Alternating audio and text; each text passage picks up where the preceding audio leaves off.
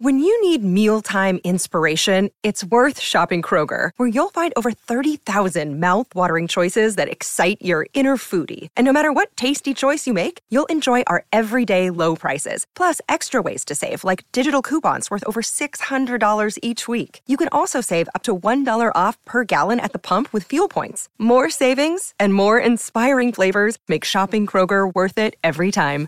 Kroger, fresh for everyone. Fuel restrictions apply.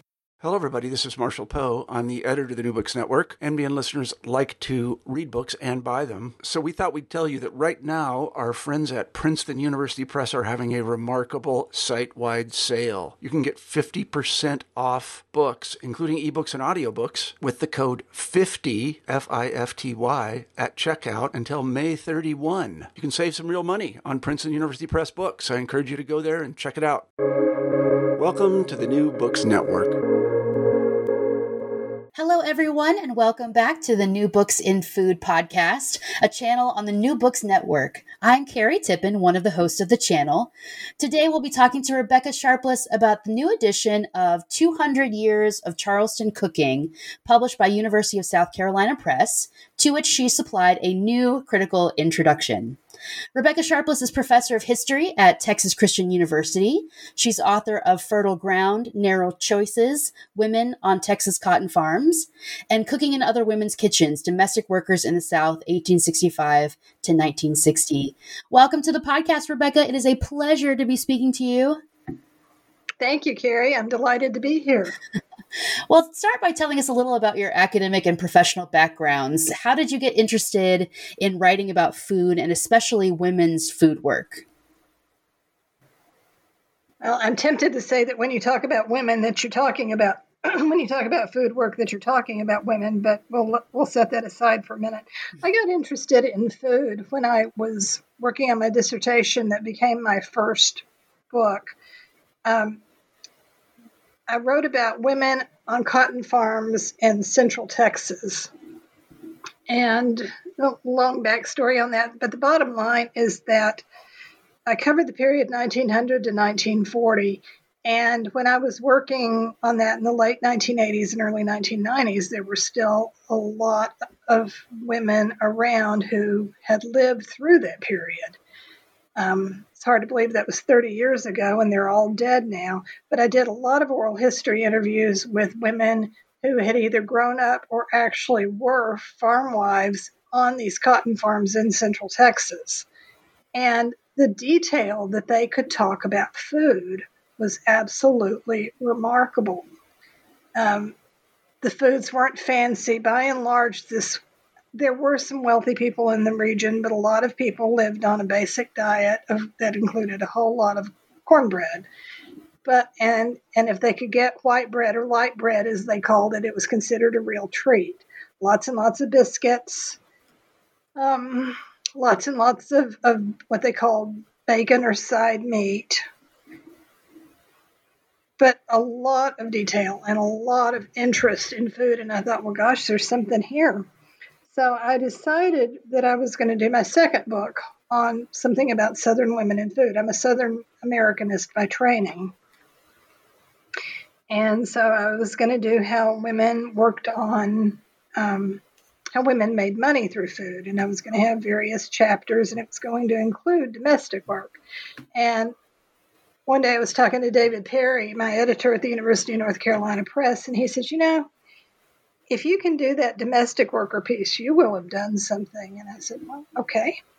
So away went the caterers, away went the cookbook writers, away went everybody except the domestic workers. And that's where my second book came from. Along the line, however, I have thought a lot about the nature of cookbooks as historical sources, as you have, obviously. Yes. And um, I've done, you know, some writing and some thinking about exactly what kind of a text a cookbook is for a historian. And I suspect, I don't know for sure, but I suspect that's how the University of South Carolina folks found me to do this introduction. Yes, and my second question is exactly about what you were about to describe. Uh, this is not your first cookbook project. You have a really excellent chapter in the collection, The Larder uh, Food Studies Methods from the American South, about a church cookbook from Waco, Texas. Um, and I usually assign your essay cookbooks as resources for rural research in my literary cookbook class with uh, food you. studies grad students. Yeah, so th- I love that question about what can we do with cookbooks as a document. Uh, so maybe talk a little bit more about that. How do cookbooks help us learn more about women in history? Uh, what role do cookbooks play in the study of history? Um, I look at them from rhetoric and literature, but I'd love to know what you're thinking. Cookbooks are, were an easy entree into food studies because they are printed and they exist. yes. You know, if you walk into a library and say, What do you have on women and food? they're going to look at you and say, Not much. And that will be right, except for the cookbooks. Mm-hmm. And while cookbooks are not ex- exclusively female, they are largely female and so they're documents and they exist. And so that's one way to get into them.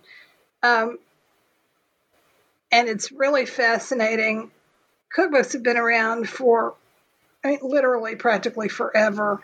Um, the first cookbook in the United States, the first American cookbook in the United States was printed in the 1790s, and it was by a woman from the North.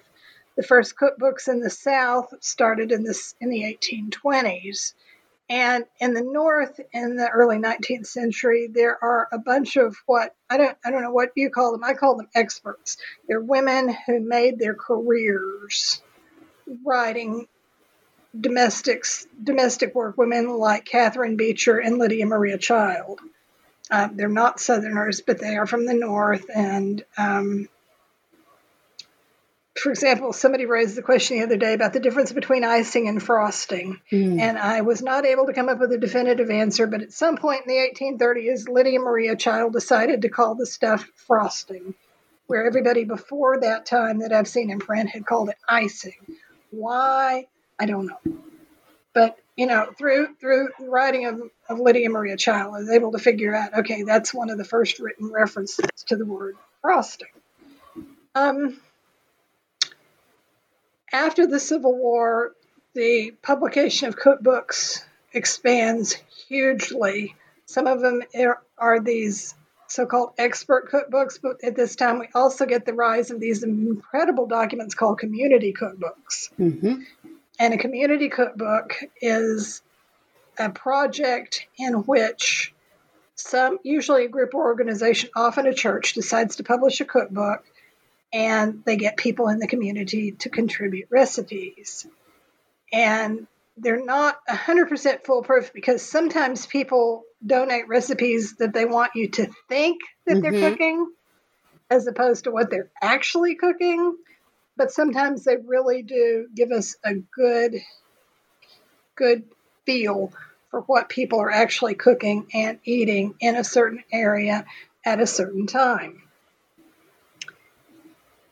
they can be trend they, they can be trendy. They i mean they have a lot of issues but they are really amazing documents. And from the 1880s through i would say 1960 this is astonishing outpouring that gives us this really great great insight as well as all the commercial cookbooks yeah one reviewer of my book said uh, about the cookbooks that they were nice because they stood still.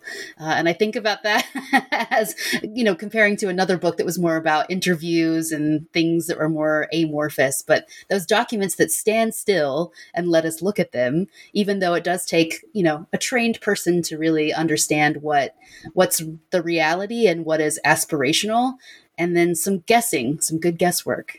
Yeah. And it's interesting too because they can be so very homely.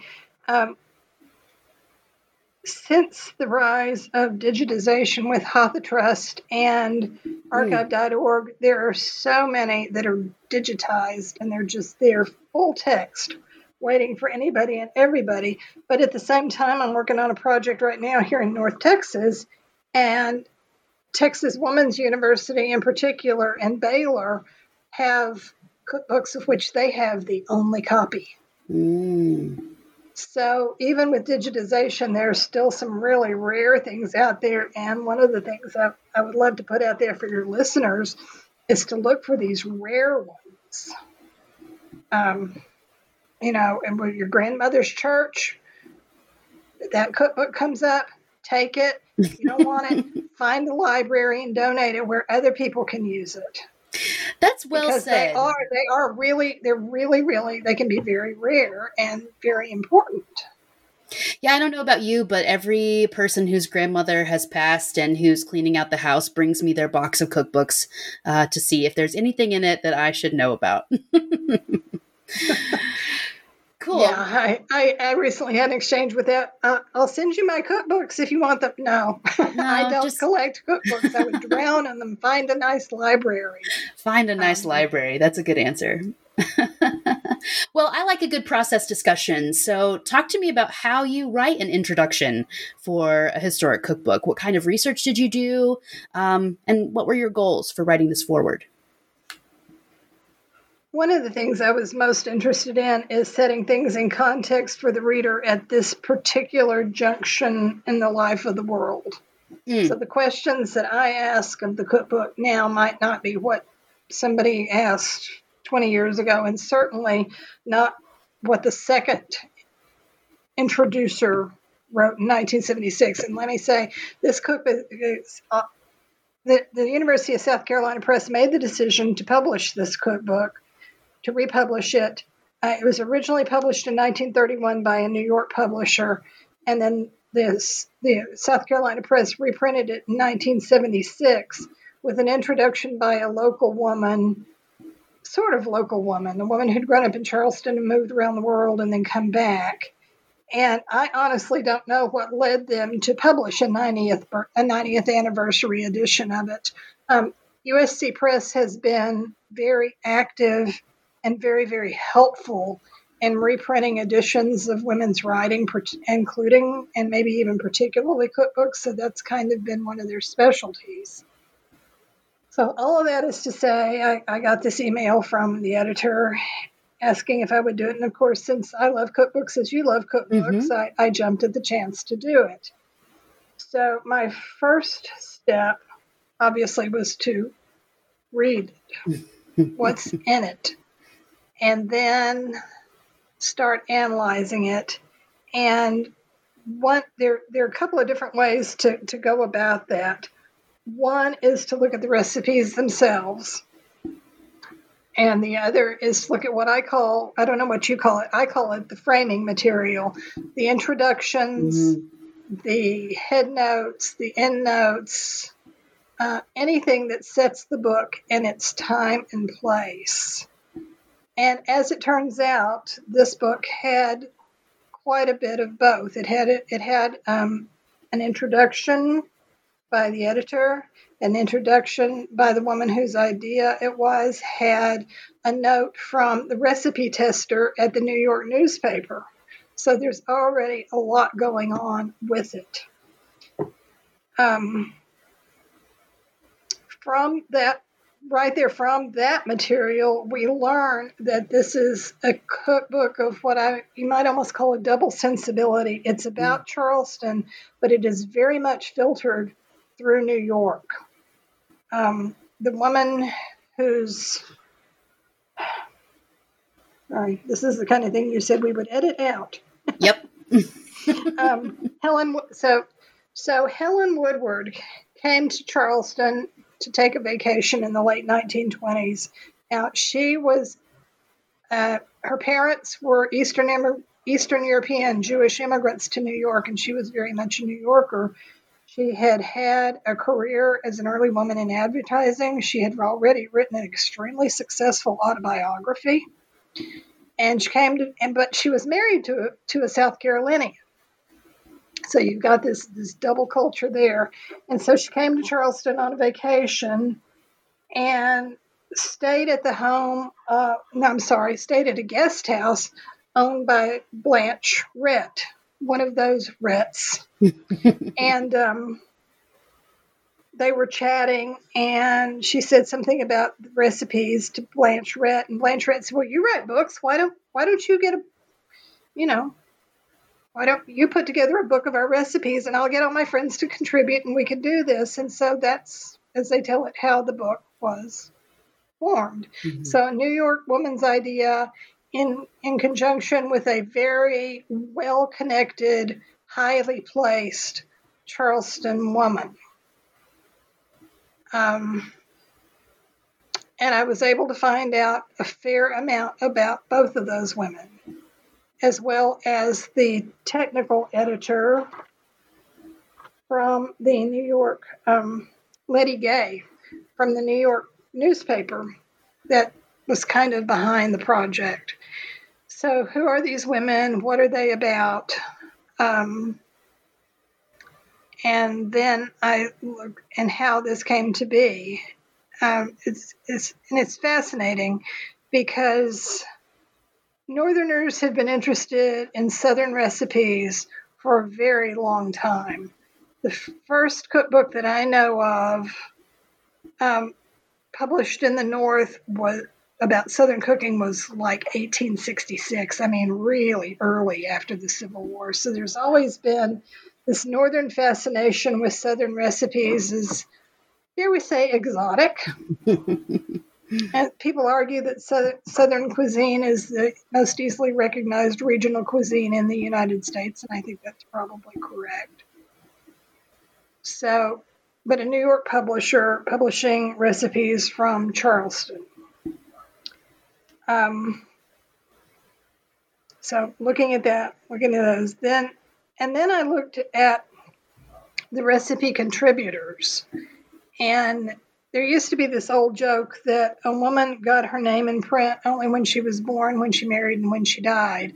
Cookbooks have been the exception to that, mm-hmm. even though there are still some who are anonymous.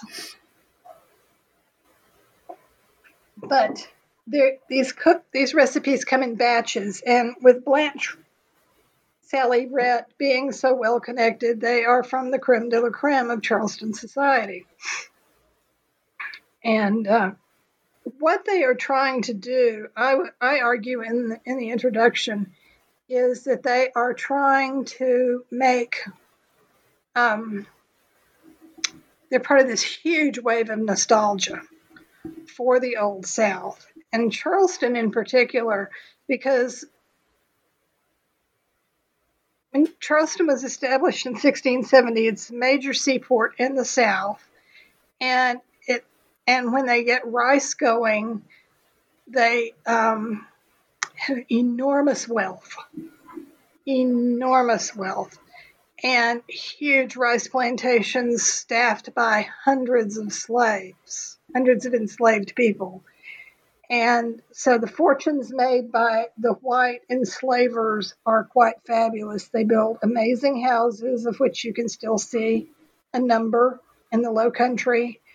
And through that port of Charleston, they can get any food that is available in the Western Hemisphere. Mm. If you had money in Charleston, you could get it. Really, really phenomenal. And virtually all the cooking done by enslaved Africans, some of whom attained extremely high levels of, of culinary excellence. And, um, but there was a civil war. and after the Civil War, the rice plantations died, and Charleston became a backwater. Mm-hmm. So there have been a couple of really good books written on, by this, um, by Stephanie Yuhl and by um, Ethan Kytle and, and um, Blain Roberts. But the people of Charleston determined very carefully that they were going to they were going to capitalize on this storied past and they were going to bring back the stories of Charleston's glory. And by golly, they did it. Charleston became a tourist mecca in the early 20th century when people could travel easily there by boat or train or car. Mm. And so you start getting these influxes of tourists. And this cookbook, published in 1931, is is smack in the middle of that sort of sensibility. They the recipes are often attributed not even to a person but to a specific plantation. Mm. Or they will say such and such from Wadmalaw plantation.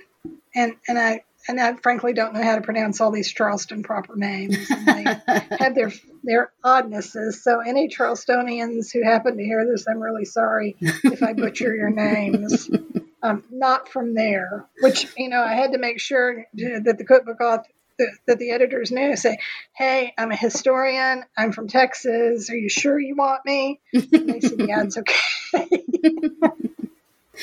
Well, your introduction is especially and rightfully, you've already kind of pointed out this, uh, critical of the ways that the cookbook erases the contributions of enslaved people.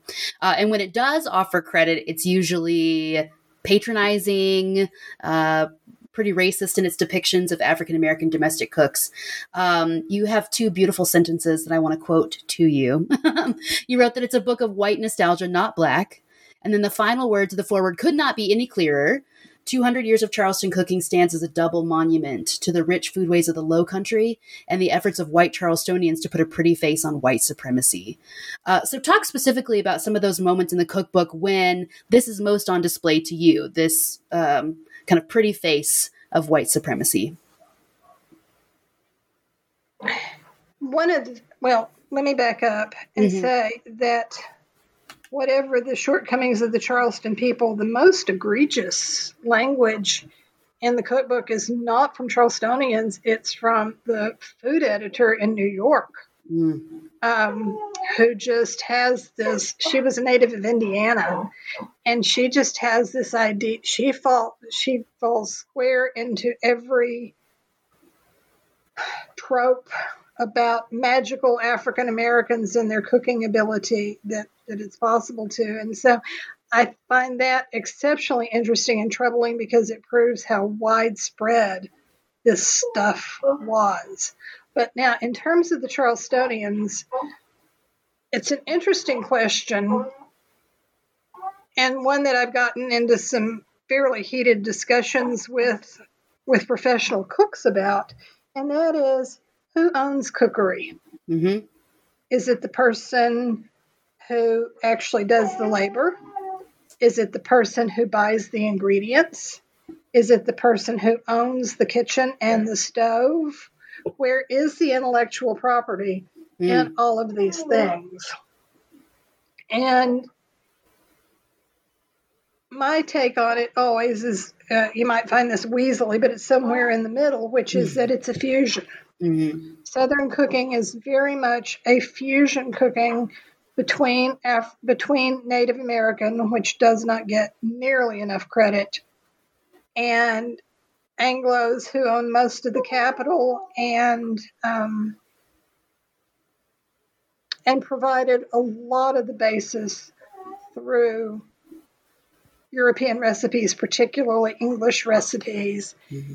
and the African Americans who had what what they beautifully call wok presence. It was their hands who who measured the measured the salt in the palm, their hands who did the stirring, their senses that knew.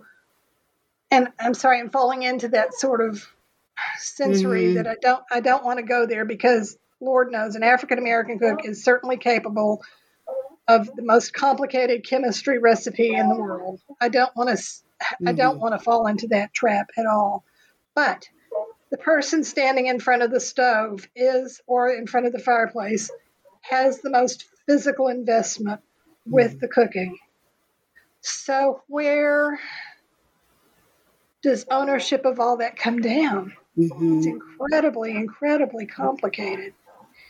And at the base of Charleston, when you look at that incredible wealth, why was that wealth available?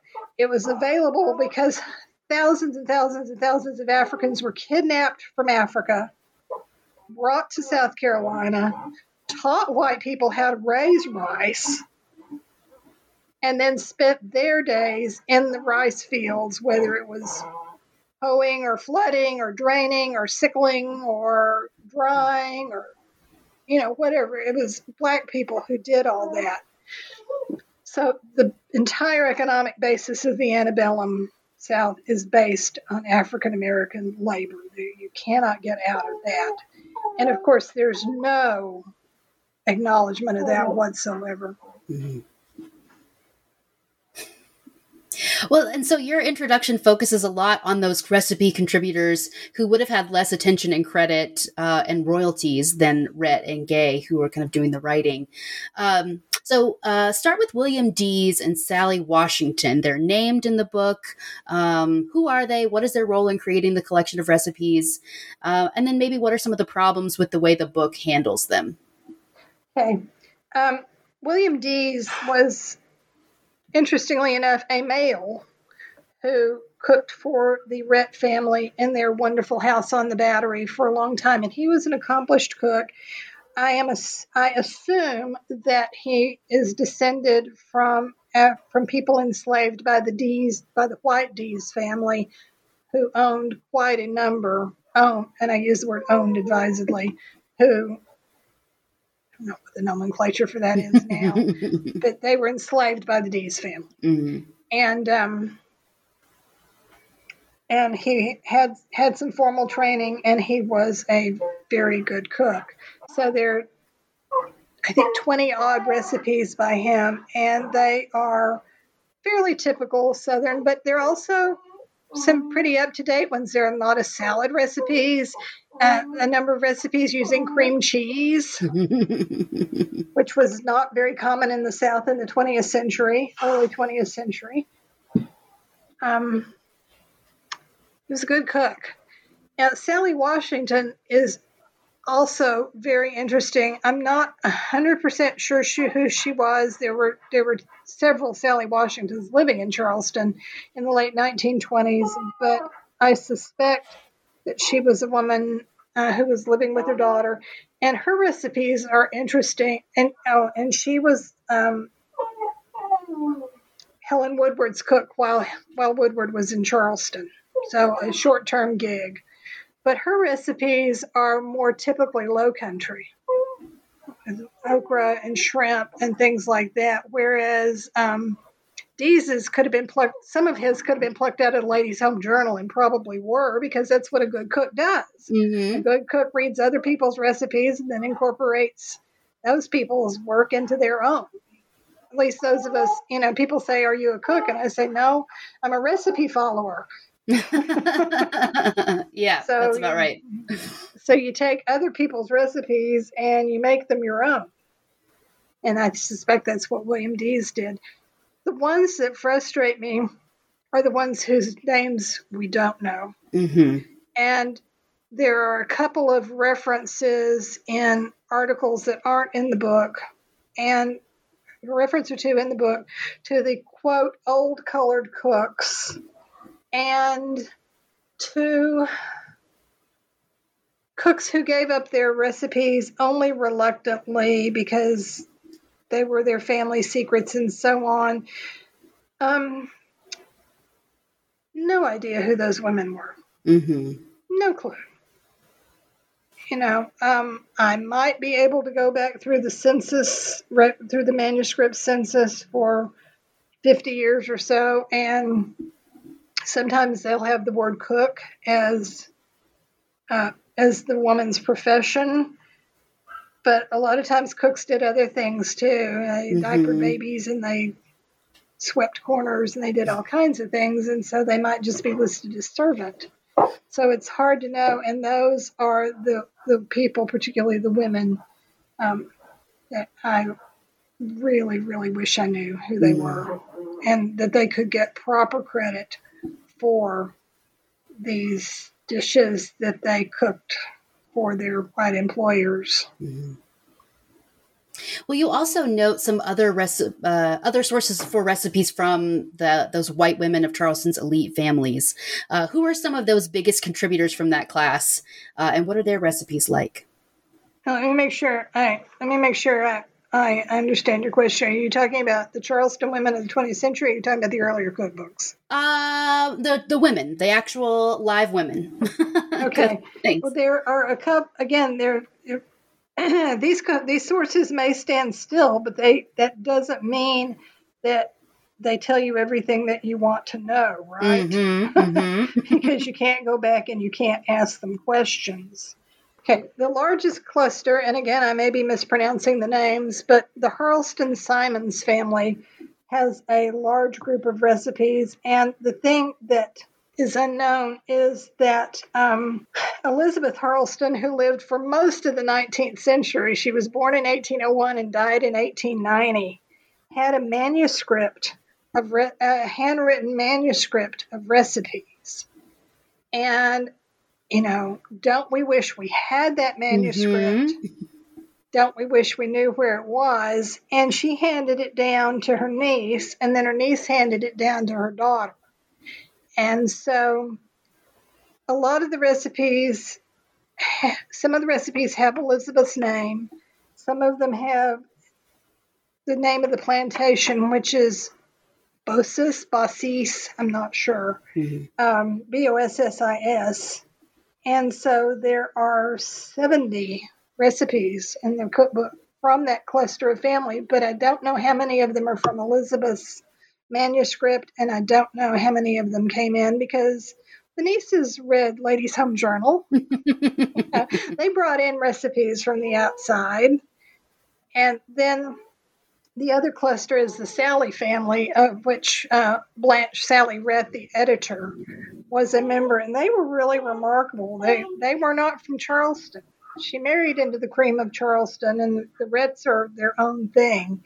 But um, they were actually from the upcountry, and there were 12 children, 10 girls, and one of them, um, really, really interesting, um, Ida, got an undergraduate degree, and then she got a, an MA, and then she got a law degree, and then she did everything except the, the dissertation for a PhD in economics from the University of South Carolina, all the while being married and having kids. And so you have this group of sisters who are teachers. So it's interesting because you have Blanche, who's married into this empty Charleston family, and then her sister, who are sisters who are teachers, and then Ida, who is blowing the top off the curriculum at the University of South Carolina, and they're still all cooking recipes and talking about the old South. Yeah. Ida was my favorite too. I was hoping you were going to talk about her. Well, and uh, the University of South Carolina has some interesting stuff on Ida because she was she was number one in her law school class, and so there's some things commemorating her at the USC Law School apparently. Oh, very cool. I was also interested in Lise Dawson, who's a local restaurateur. Yes. Anybody else Yes. who stands out as interesting? and I I know I, I know very little about her. Um, Lee's apparently is a typical Charleston first name. I haven't seen it anyplace else, and I think it probably comes from a family name, but I'm not sure. Uh, yeah, she had this this inn and restaurant called Villa Margherita, and it was quite elite, and the food was excellent. And I, it's one of those things where I wish I knew more about her. There's not, not, I was not able to find a great deal about her except that she ran this astonishing restaurant for for several decades. So you know, even even with the internet and all that we have, there's still a lot of silences around women's Mhm. lives, Yeah. and it would be interesting to go to Charleston and see what could be known about her hmm and especially well of course it's it's the house the villa margherita was named for the house which was built in the 1890s it was not antebellum but it was um it has it has a long um sultry story shall we say of its own So, a cookbook introduction, especially one of these, uh, is exceptionally short. Um, so, was there things that you learned about that maybe you didn't have time or room to write about here? Well, I want to give a shout out to the USC Press because they actually did give me a few extra hundred words Oh, to good. talk about the thing we were just talking about, which are the clusters of the women who are in there. I think I probably could have done more with talking about the food itself. On the other hand, the recipes are there. What do they really need me to talk about? you know, um, there. And one of the things that, that I think is very interesting about the cookbook is that there are recipes that are distinctly Charlestonian. Um, things like shrimp and grit, or, or yeah, that have Charlestonian backgrounds, like shrimp and grits, or I don't see, I don't even know how to pronounce pilau, P I L A U. The rice dishes, those are quintessentially Charlestonian. Um, so, a discussion of the actual food itself. Now, I will give a shout out. There's a professor at the University of South Carolina named David Shields, Mm-hmm. and he does phenomenal work on the actual foods. And he and a South Carolina cook have a gorgeous, gorgeous book on South Carolina food that will be out, I believe, in October. So a shout out for that to watch for David Shields' new book, and um, maybe I'm going to call him. I'm going to get them on the pod. Yeah, there you go, there you go. But they were kind enough to send me a, an e-edition to look at, and it is it is just phenomenal. It's by a chef named Kevin Mitchell and David Shields called Taste the South: South Carolina's signature foods, recipes, and their stories, and it'll be out in October. Fantastic. gorgeous book and I, I sent a message to several of my south carolina friends um, my bff lives in spartanburg Mm-hmm. and said hey you want to put this on your list for Chris to give for christmas presents every south carolinian's going to want a copy oh, for sure. but um, so what else in terms of talking about the food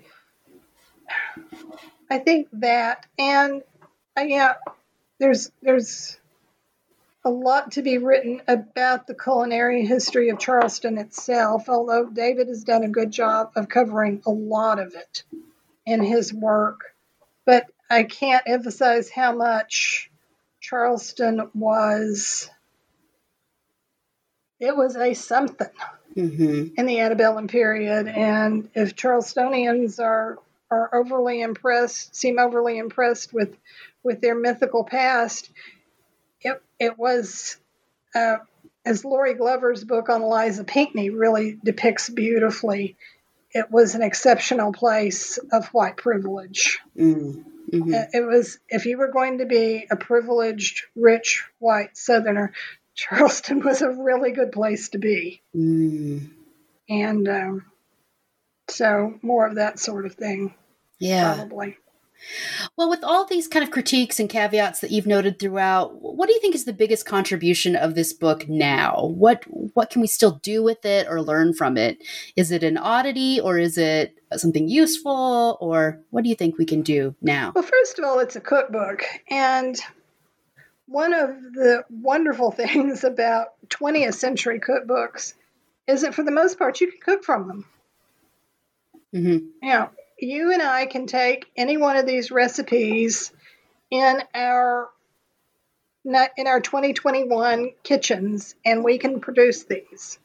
The ingredients we recognize uh, thanks to the home economists at the new york newspaper the um, the measurements are all standardized. Some of them give temperatures and some don't at, Mhm. in the 1920s early 1930s most stoves had um, most stoves had thermometers hmm they may not all have had thermostats.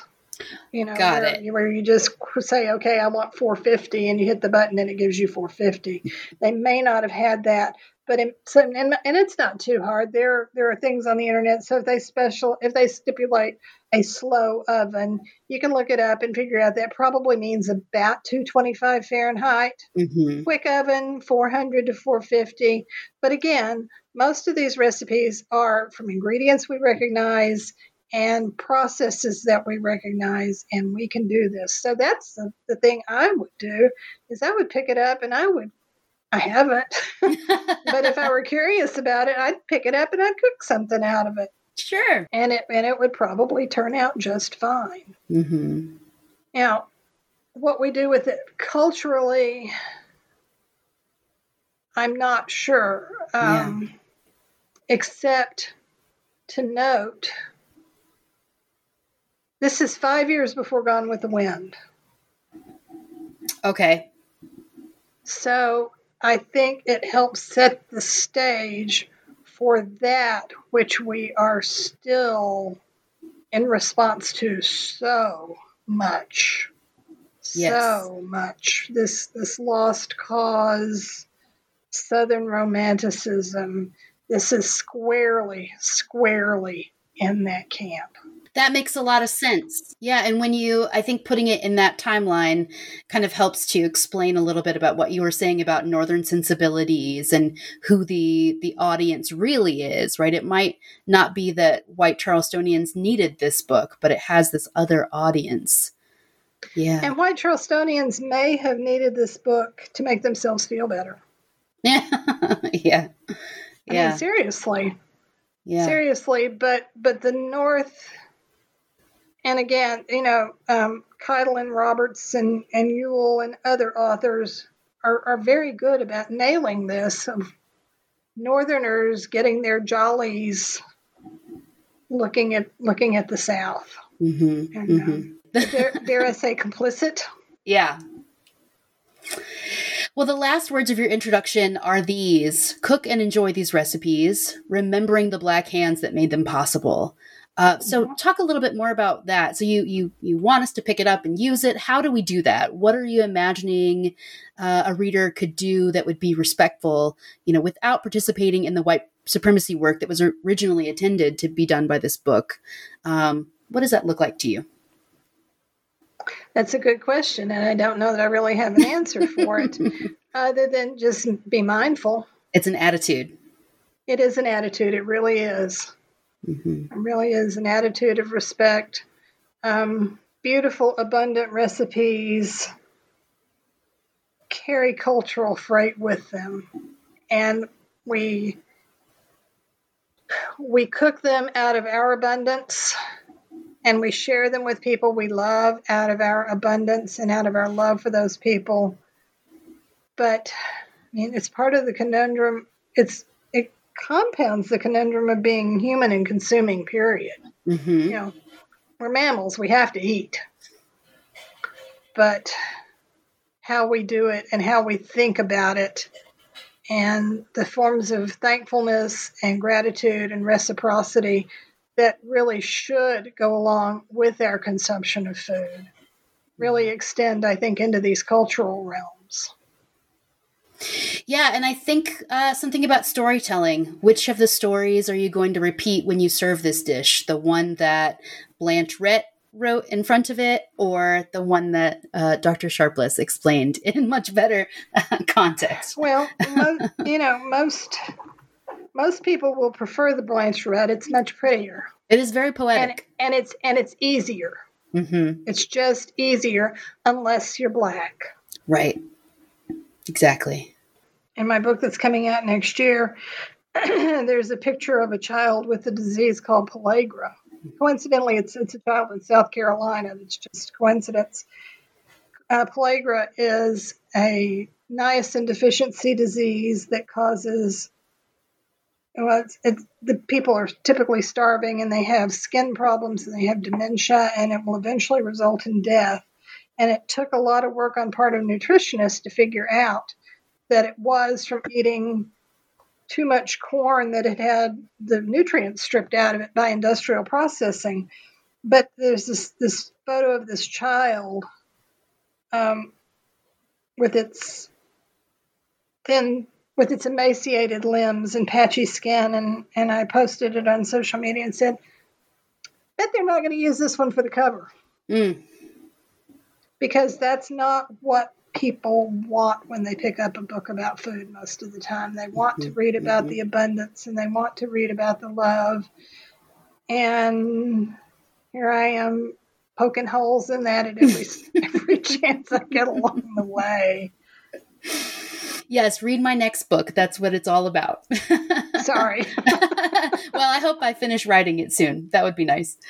Uh, I do want to ask you one more question to sort of speculate a little bit. I know that you were invited to write the introduction, so you didn't propose this project. Uh, so it might be speculation.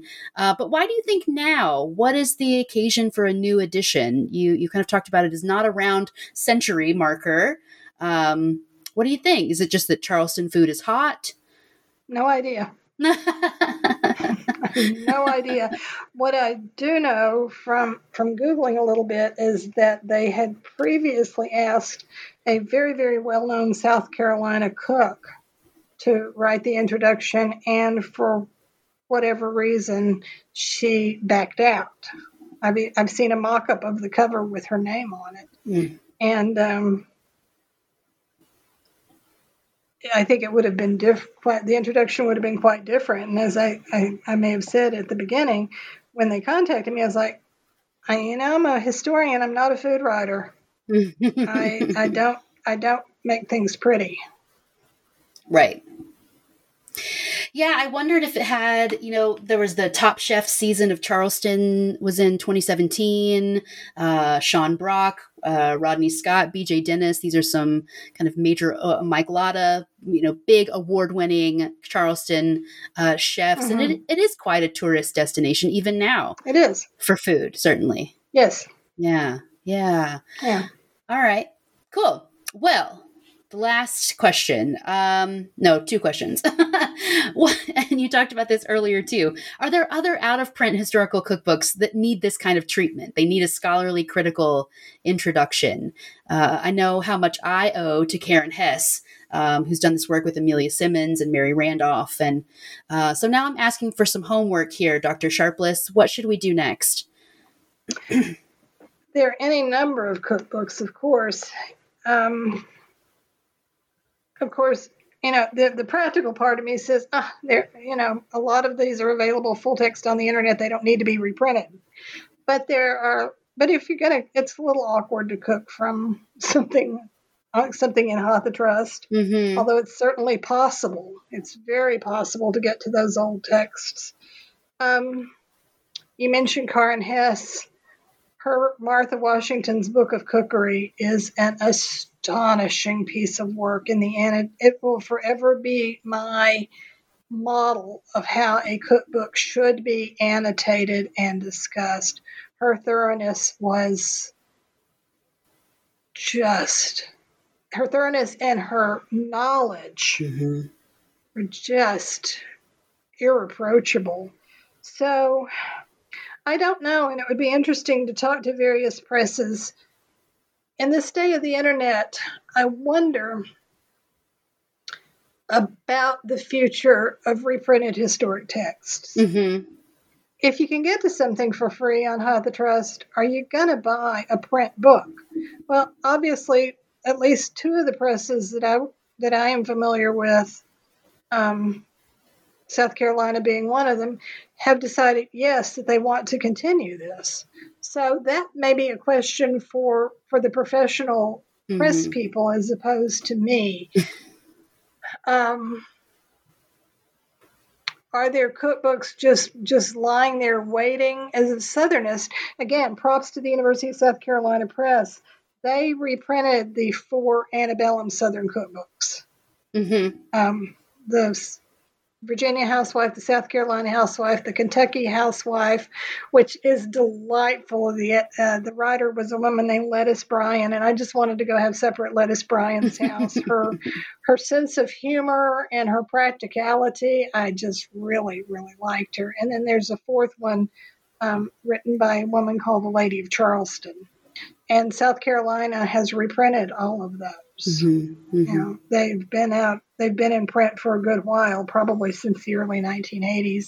So maybe they need looking at again. But if the editor is, you mentioned, you know, the editor is the quality of Karen Hess, they don't need to be redone because she covered it. right. Yeah. Yeah. And there's something about that packaging of a critical introduction with the book that I think I still I still want as a consumer and as a scholar. Um, well, in the annotations, particularly on the early ones, um, I've spent a fair amount of time looking at 17th century recipes, and there are things I do not have a clue what they are. Yeah. and without the work of people like Hess and uh, Elizabeth David and others, I would be busy Googling because the vocabulary has changed, the ingredients have changed. Um, for example, when's the last time you cooked anything with musk? With musk, never. yes, me neither. I'm not even sure I could find it if I needed it. So, yeah, if you want to cook with um, seasoning made from the glands of a deer, there you go. Yeah, musk and ambergris and all those kind of animal-based spices that were that were typical among the elite in the 17th century. Without those editors and annotators, we would be lost. For sure. Well, let's talk about your next project. You said it's coming out next year. Uh, mm-hmm. Say a little bit about what that's going to be. It is a book called Grain and Fire A History of Baking in the American South.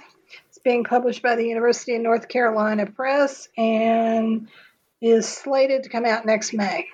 Oh, that's great. Um, it's um, it starts pre-contact and goes up to today, so it's kind of a baggy monster. but uh, it it looks at baking as a way that people make sense of their worlds. Um, really, until after the Civil War, baked goods were more a matter of sustenance than they were the sweets that we think about. People got a lot of their calories from, from grain and particularly from bread.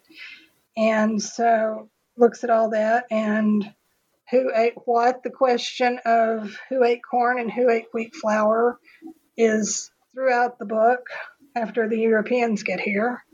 Um, before that, it was a question of who ate red oak acorns, who ate white oak acorns, and who got to eat chestnuts. Wow. Okay. So, and and of course, corn, corn, and more corn. um, the beautiful grain that it is. so it looks at um, it looks at grain. It looks at milling. It looks at recipes and baking and ingredients and relationships and it, it was a lot of fun. That's wonderful. Great. Well, I will absolutely be calling you for uh, a copy of that and to talk about it again when it comes out in May. So, uh, Rebecca Sharpless is professor of history at Texas Christian University. We've been talking to her about uh, the critical introduction to 200 years of Charleston cooking, out now from South Carolina University Press. Thank you so much for talking to me today. I loved catching up with you again from our old days at TCU, and thanks for for talking to me today. Thank you, Carrie. It's been a pleasure. And thank you for listening.